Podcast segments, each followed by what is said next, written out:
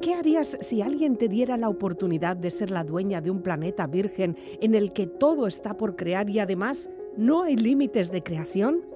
¿Cómo sería tu mundo? ¿Tendría nombre? ¿En qué sistema sideral estaría? Begoyebra tiene su planeta, no sabemos qué va a hacer con él.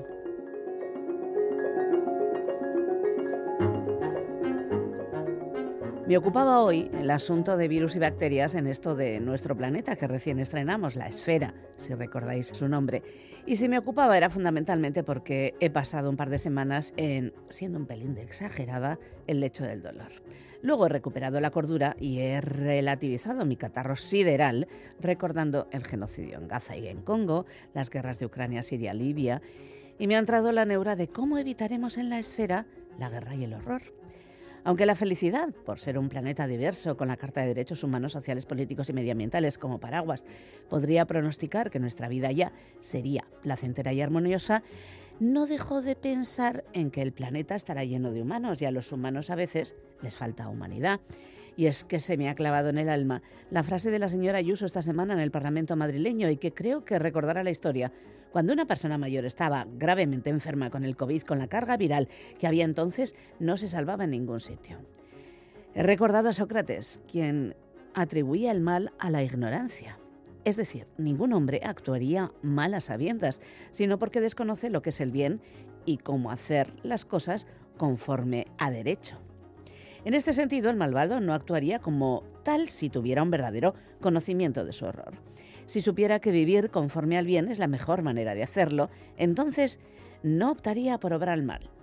Y me he dicho, la educación ha de ser fundamental en la esfera, pero luego recordando a Maquiavelo y Hobbes que concluyeron que el ser humano es de natural malo, sí, malo, maloso, pues he dado en pensar en vetar a los malos en la esfera. Pero seamos serias, esto no estaría bien. Además, Rousseau nos decía que el ser humano es bueno por naturaleza y es la sociedad la que lo corrompe, así que deberíamos esforzarnos en la esfera para construir una sociedad armoniosa.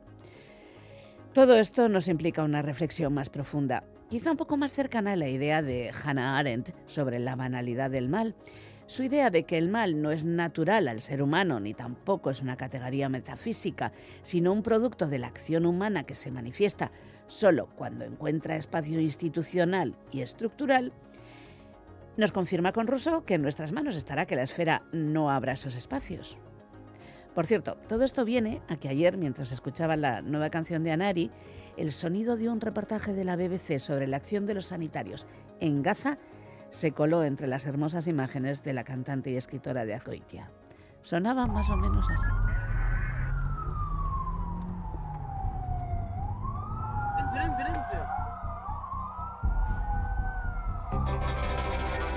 Ilargi erraldoi bat diztiratxua tristea.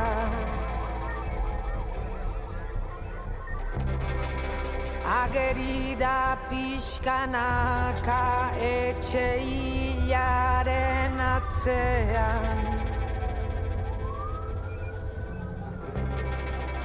Troiako zaldi bat da